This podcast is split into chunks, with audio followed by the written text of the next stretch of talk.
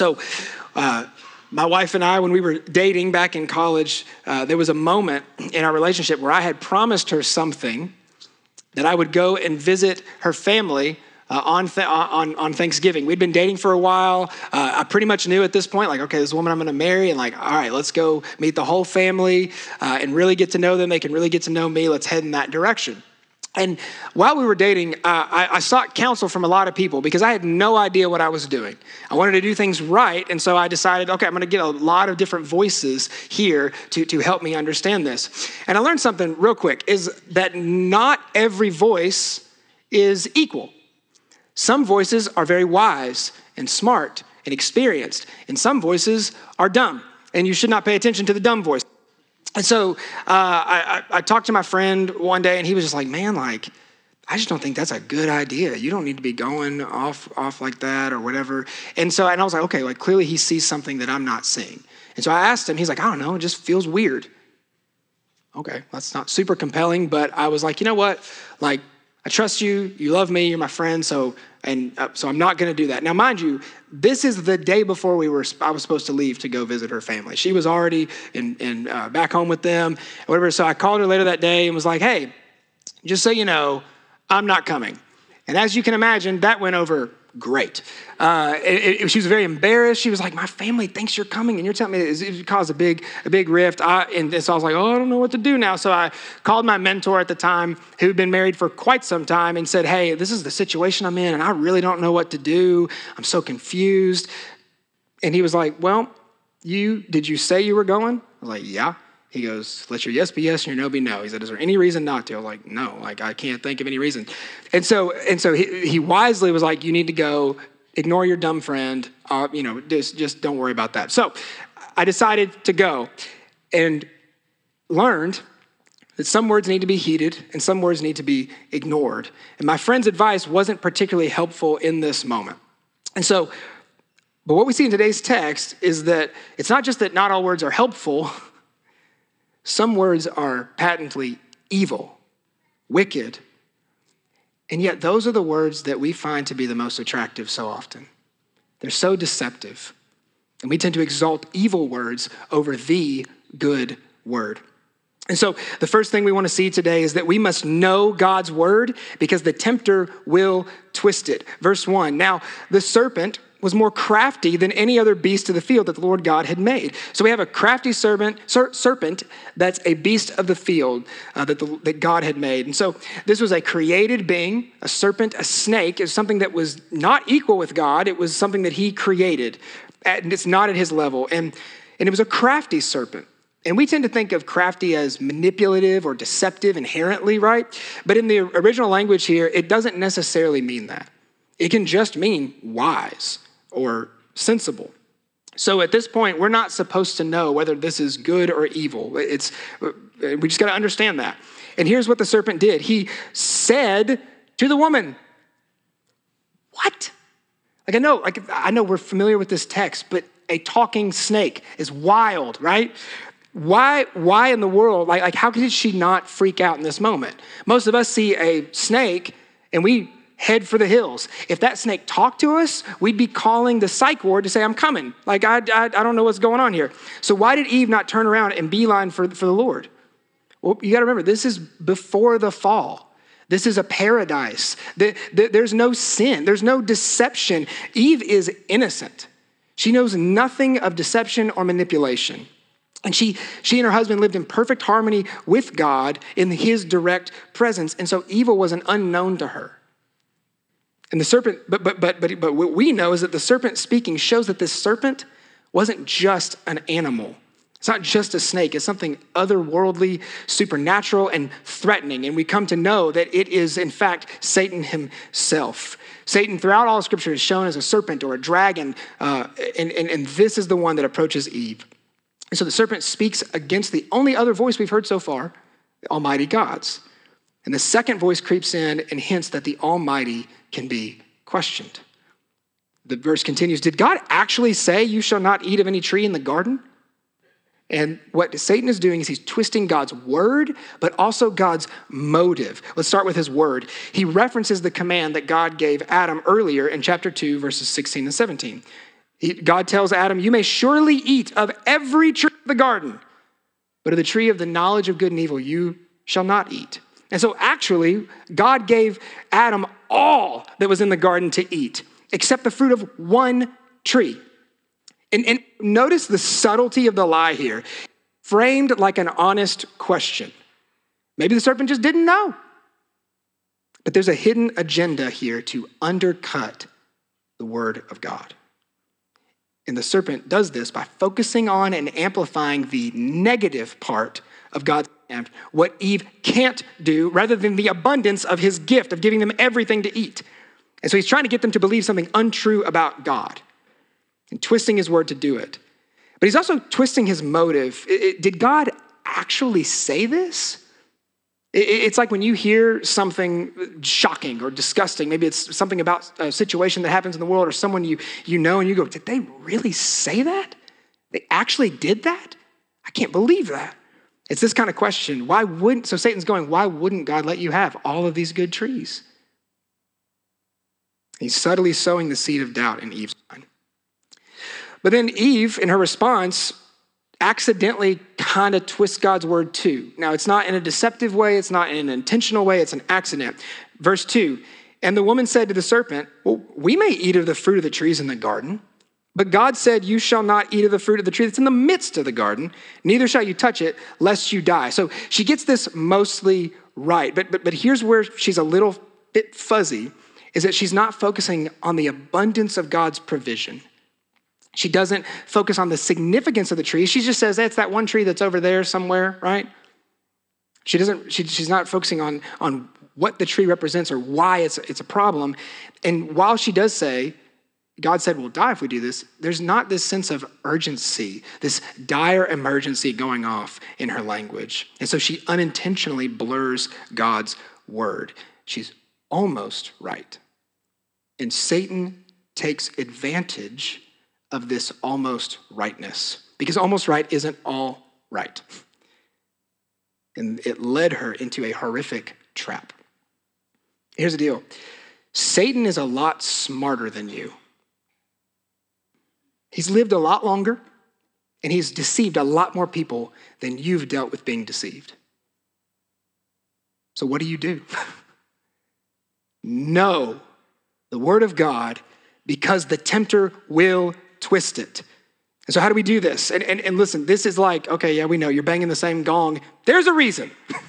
study, read and study God's word diligently because as you understand the Word of God, you come to know God. You know His character and His works and His heart towards you and His heart towards people and His hatred of sin and all of these things. You know, by, by knowing the Word, you know God. So work hard to get it right, to know God rightly, not a figment of your imagination, not a God of a culture, not a God that you've made up in your own mind, but the God of the Scriptures, which is the true and living God. And so, and some of you are like, yeah, and I just, I, I'm, I'm not a good reader. I don't even know how to start. There's all these things you guys keep telling us to do this, but I just, I can't do it. I promise you, you can. It's just hard. Part of it is because your heart doesn't want to do it. Forget your mind. Like, yeah, sure. But there's all kinds of resources to help you understand the Word of God. We even have some here. We've got the equipped studies and we've got different Bible studies that are going on. Get yourself in there, and maybe you just need to be quiet and listen and learn. That's fine. That's okay. You don't have to be, to be a, a, a biblical scholar to come and study the Word of God. It's plain. God wants to meet with you through His Word, so do it. Another thing I would encourage you to do, because Satan is so deceptive, is memorize the exact words of the Lord. Memorize it, commit it to your mind. If you got kids in Awana, just do it with them. Take the verses that they're learning and just learn it with them. Memorize the same thing. Something that, that, that, I was doing a few years ago is I would just read through a proverb a day and I'd pick one and try to memorize it for, for that day. There's, there's all kinds of ways you can do that. Maybe you're like, well, I don't have kids and the one and all that kind of stuff. There's all kinds of scripture memory resources out there. Because here's the deal knowing God's word is a matter of life and death. So we must know it because the tempter will twist it. But it's not just enough to know it, we must also Trust God's word because the tempter will deny it. But the serpent said to the woman, You will not surely die. How about this? Satan, the father of lies, calls God a liar. Isn't that wild? God is truth. That's his nature. So he's trustworthy, and Satan is calling God's trustworthiness into question. And this is how Satan has, did it then. How he does it now. Here's the process of his temptation. He twists God's word and then denies God's word. Anytime there's a twisting of God's word, there's eventually a denial of that word. But notice, he, and this is how wild he is. He does it so subtly. He says, surely die. Now, why am I pointing that out? That's the exact same wording of the original commandment. Whereas Eve did not use that phrase, surely die, Satan the deceiver uses that exact phrase because Satan knows the word of God and he will weaponize it against God's people to destroy them. That's how he works. But he doesn't just question God's trustworthiness, he also questions his goodness. Verse 5 For God knows that when you eat of it, your eyes will be opened and you'll be like God, knowing good and evil. So, hey, that thing God said would happen to you, death, that's not going to happen. In fact, something far better than that's going to happen. Not only will you not die, you're going to get something that you don't currently have. And he promises two things that your eyes will be opened and you'll become like God, knowing good and evil. So Satan boldly states that they are missing something. There's something they don't have. God is withholding something from them, this special knowledge, and he's hiding it. He doesn't want them to see it. They're blind and it's God's fault. Here's what Satan's trying to do is he's trying to assassinate the character of God and cross-examine God's goodness. He also promises them that they'll be like God. This is weird, right? What, what, what, what, what does the scripture say when, when man was created? He was made in the what? The image of God. In a sense, there is a like Godness about them already. So, what is he meaning here? What's, what is he trying to tempt them with? Freedom, something we all love. But specifically, it's the ability to rule yourself based on your own reason, your own thoughts, whims, and desires. So, right now, he's basically saying this You're relying on God to tell you what's good and evil. But don't you want to know what that is for yourself? Don't you want to be able to determine what's good and what's evil? What's right and wrong?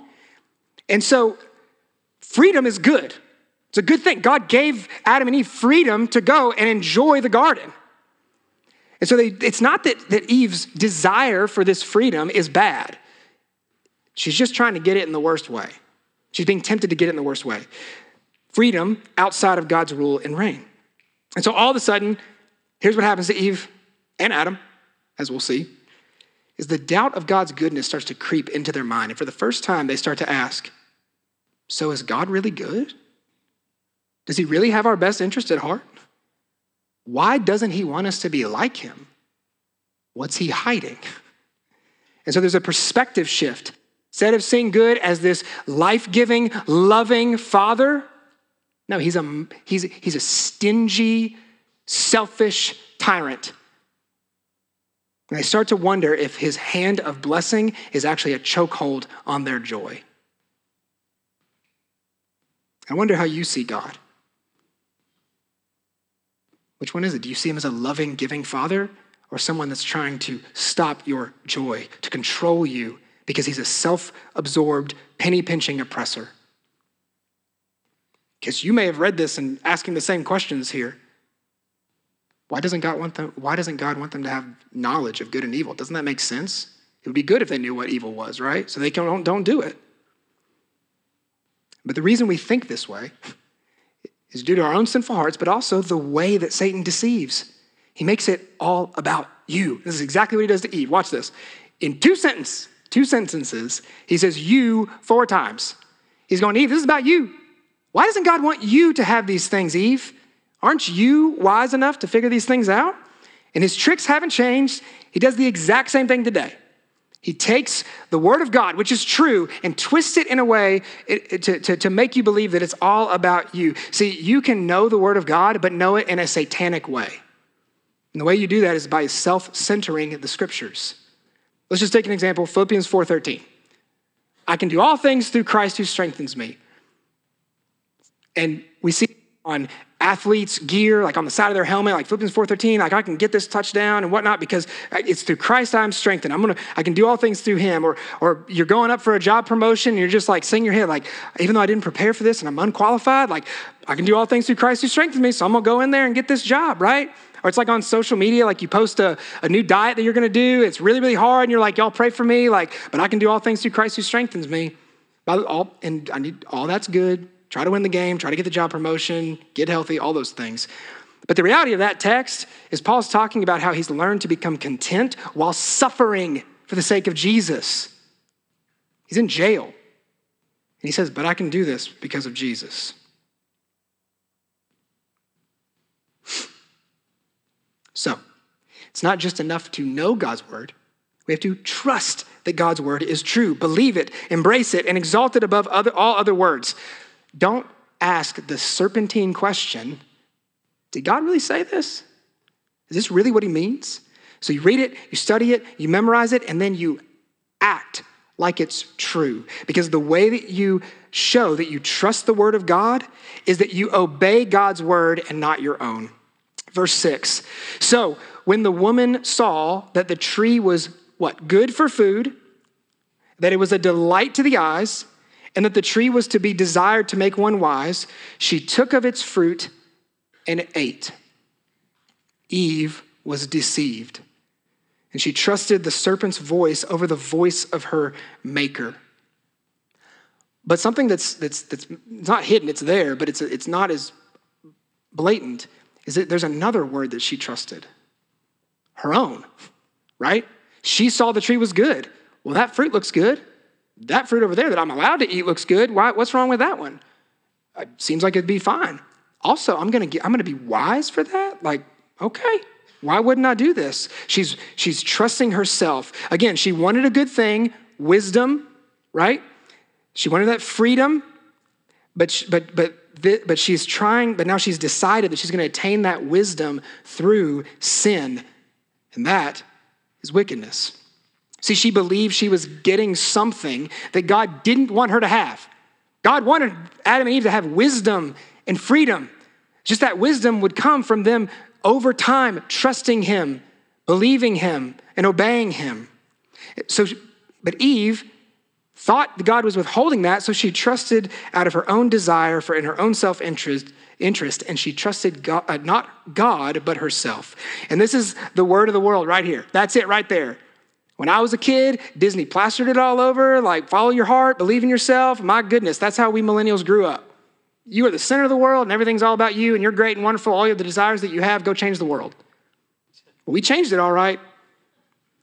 It's insane. but this idea of trusting yourself, you, not God, are the ruler of your own life, right? Who should tell you what to do? Me. Why? Because nice. It's good logic. But this is how this is what we're fed constantly every single day. And y'all, it's not new. It's not a new thing. This is the old story. Like first humans right at the gate, the lie that you should be the center of your own universe and you should self-govern and you should rule yourself apart from God's rule and reign and goodness is the original lie. We just find new ways to express it now. Our desires are good, our plans are good, our wants are good. You should pursue them no matter what, and no one should tell you to do otherwise. You get to define reality. We literally believe that now. Not maybe not in the room, but like our culture believes we can actually just say reality is not that. If I jump off this building, I'll fly. No, you won't. It doesn't make any sense. So we're living in a time that celebrates putting my word over God's word. And so we see here that Eve rationalizes her disobedience by her own thoughts, her own wisdom, her own desires, right? It makes sense. And we all do this. Someone frustrates you, so you lash out in anger against them. We all rationalize our disobedience. Yeah, yeah. But but you know what they did to me? You know how badly they hurt me? There's a really twisted way in which I did this many, many, many, many, many years ago. probably college, maybe very early marriage, I don't know. But reading God's word became a chore to me. It, it, I, had, I started getting a lot of responsibility. Well, I thought I had a lot of responsibility if it was college. I didn't really, but I thought I did. And so I, I, and, and like it just became a thing I just checked off the list, and my heart, quote unquote, wasn't in it. And so I rationalized in my head God wants my heart. He wants me to, to love Him with all my heart, soul, and mind. So therefore, if I'm not loving Him by doing this thing, engaging with Him through His Word, then I should probably stop doing that until I desire to do it again. That's so stupid. It doesn't work that way. You don't desire God by neglecting Him. That's like saying, I really, really love this person and they're the best and they're the greatest, but I don't ever want to hear them talk. It doesn't make any sense. And so I was avoiding reading the Word, and by doing, I rejected God's authority in my life. But Eve isn't the only one who rejects God's authority. Adam does too, continuing in the verse. She also gave some to her husband who was with her and he ate. I love this. Adam's completely silent. Like he's not even in the picture at all. And then all of a sudden he's, a, he's there. It's like, well, where do you come from? Well, he's there the whole time. He was never not there. So what's he been doing? Just like watching it happen. Just like watching, watching this serpent deceive his wife. And I would argue that his disobedience is greater than Eve's. Eve gets, the, Eve gets a bad rap. I get it. Fall of mankind, sinners, the world. Yeah, big deal. Adam's right there. And he was God's, uh, he, was, he was the one that God gave the command to, to lead, protect, and provide. He was to work the garden and protect the garden and be, and be God's vice king, imaging God in the world, displaying God's goodness and authority. That was his job. So, what should have happened is the second that thing came and slithered up next to Eve and started talking, he should have taken his heel and stomped on its foot. Or if he had a, I don't know, maybe he didn't have a shovel, but just chop its head off right there in that moment. But instead, he just stands there. And instead of caring for his wife and God's creation and God's glory and, God, and standing up for God's word, he openly participates in the deception by just taking the apple or whatever it was and eating the fruit that was forbidden. He rejected his responsibility and God's rule, and chaos followed. So, we must know God's word, but it's not just enough to know it, right? We have to trust God's word. We have to trust God's word. And the way that we display our trust uh, in God's word is that we obey God's word. Look, look trust and obedience hold hands, okay? I think sometimes um, like we are all about Jesus here. And that's the way we're always going to be, unapologetically. We are saved by grace through faith uh, in Jesus Christ alone. That's it, right? It's not what you can do. It's not what I can do. It's not what anyone can do for you other than Jesus. It's a very grace saturated place. God loves us. We believe that. But sometimes what we can accidentally do, again, this is the deception of the evil one, is we can start to hear the word obey in a negative way. It kind of makes us cringe a little bit. We're like, ugh, obey? Oh, that's legalism. We don't need to obey, right? We need to love God. Well, Jesus himself said, How do you show me you love me? If you love me, you'll keep my commandments, right? So trust and obedience are, are, are in, intertwined with each other. Here's a kind of a here's an example. So uh, after I got done reading the passage of scripture, I told y'all to sit down. What'd you do? You sat down. Why? Because I told you to? No, actually, no. It's because you trusted the chair. The chair, you trusted that the chair would hold you up, and so you just went down without even thinking about it. Nobody was like, no, no, no, maybe not. You just sat down because that chair has held you up every single day you've been here since you started coming, right? That's the, you trusted the chair, so you sat down the chair. That's the way trust and obedience uh, uh, work when, we, when we're talking about obeying God's word. Obedience is good, it's not a curse word. Let's not act like it. So, we need to obey the word that God has said. So that means what? We just got to buckle down harder, right? Just try harder, really grit and get in there, work harder to make up for all the wrong that we've done. Well, that's what exactly what Adam and Eve tried to do, as we're about to see. And we'll find that trying to cover our sin is absolute vanity. It does not work.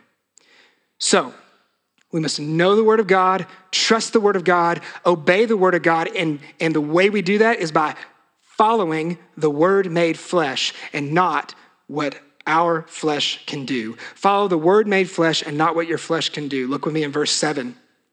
So after they eat the apple, or the fruit, then the eyes of both were opened and they knew they were naked. Satan's lie came true. How does that work? How does a lie become true? Well, he told them their eyes would be opened, and they were. But he didn't tell them what that meant. Their eyes were opened to their nakedness. They got exactly what they wanted knowledge of good and evil. And what they learned is that they had chosen evil. Back in chapter 2, verse 25, it says that Adam and Eve were brought together and they were there naked and not ashamed. They were fully open, fully known by each other and by God Himself in a perfect relationship. There was nothing to hide.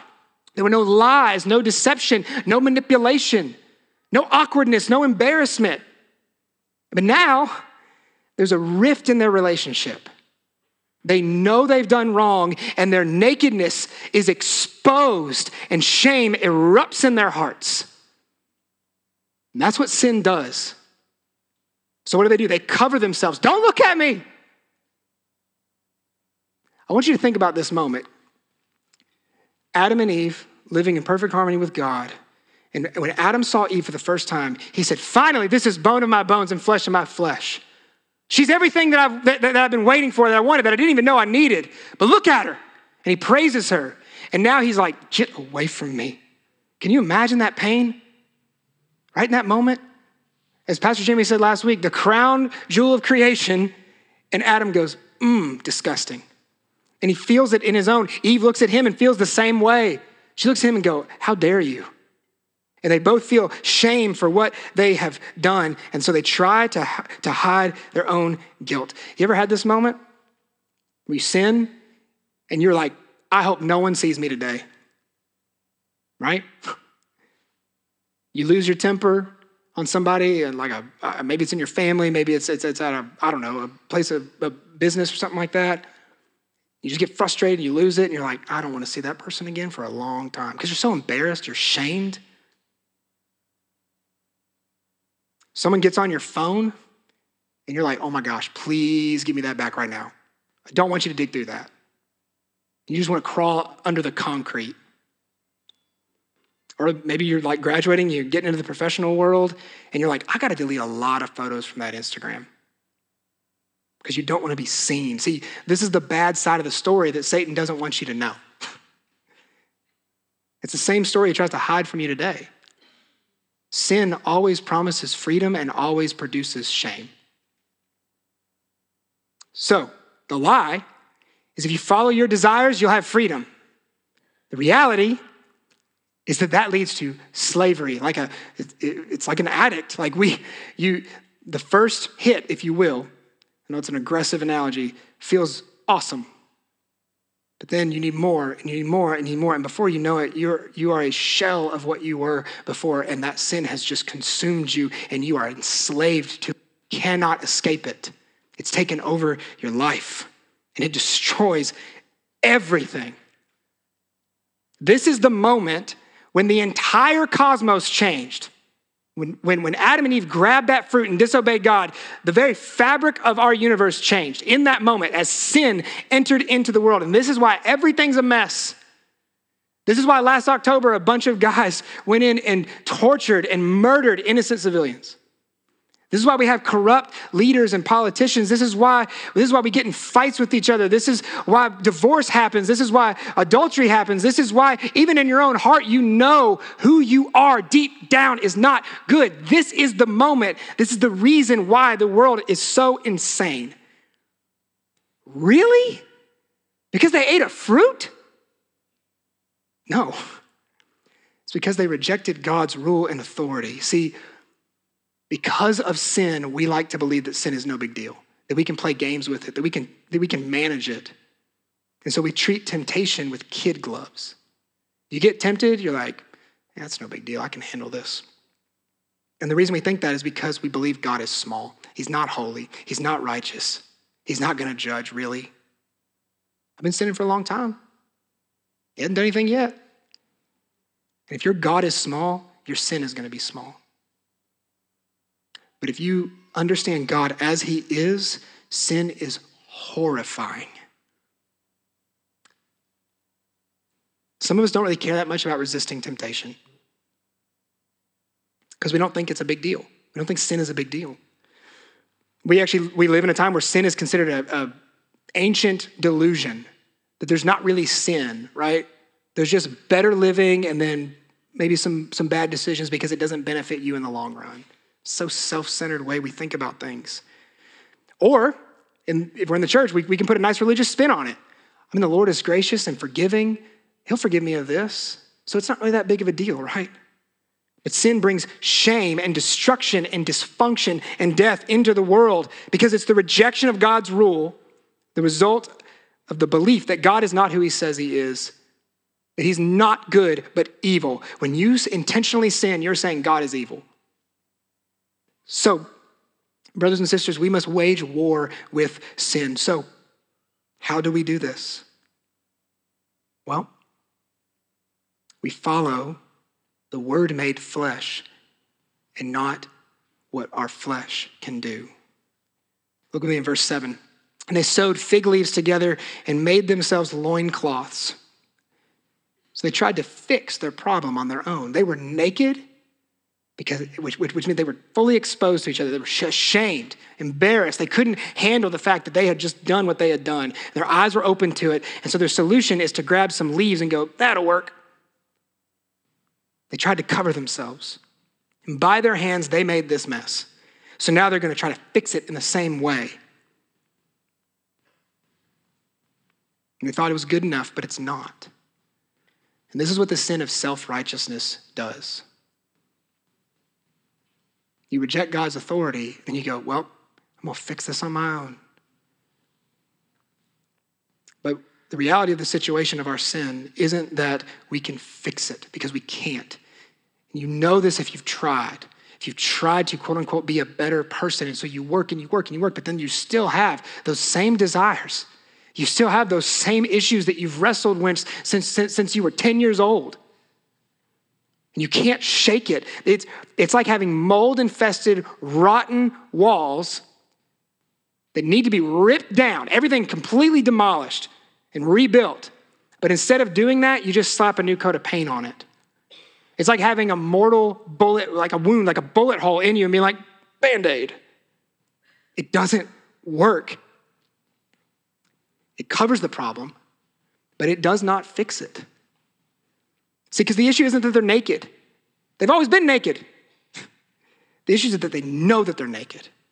They disregarded God's clear command. They've rebelled against Him, and it's changed them forever. And because of that, we, you and I, in the same way we've inherited our parents' genes, physical features, we've inherited Adam's sinful nature. So, what's our hope? The good news is that God's command, His word, that God, God's word is not just a command, it's a person. Jesus Christ, the righteous one. During our responsive reading, we read about Jesus, or we, we, we read Jesus' uh, encounter with the tempter, Satan, in the wilderness.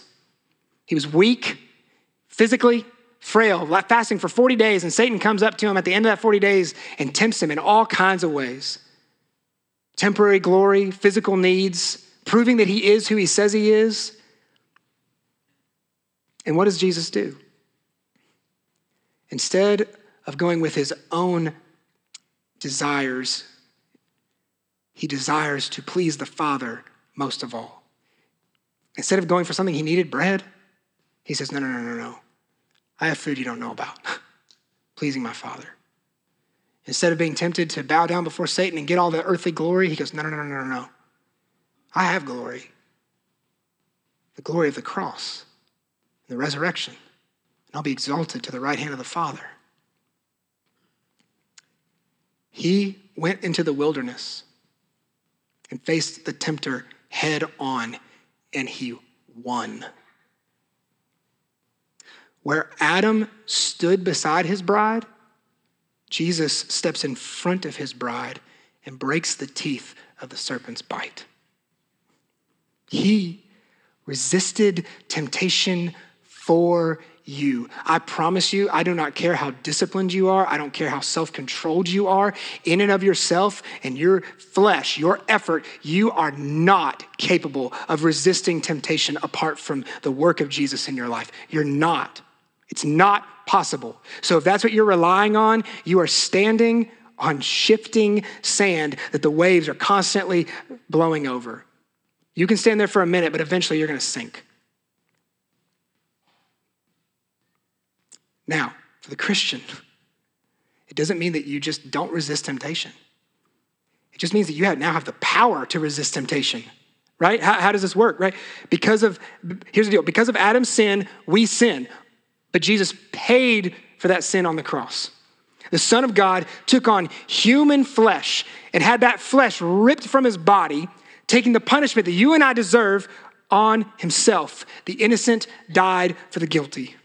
So here's what happens when you trust him, when you trust him to save you from your sin,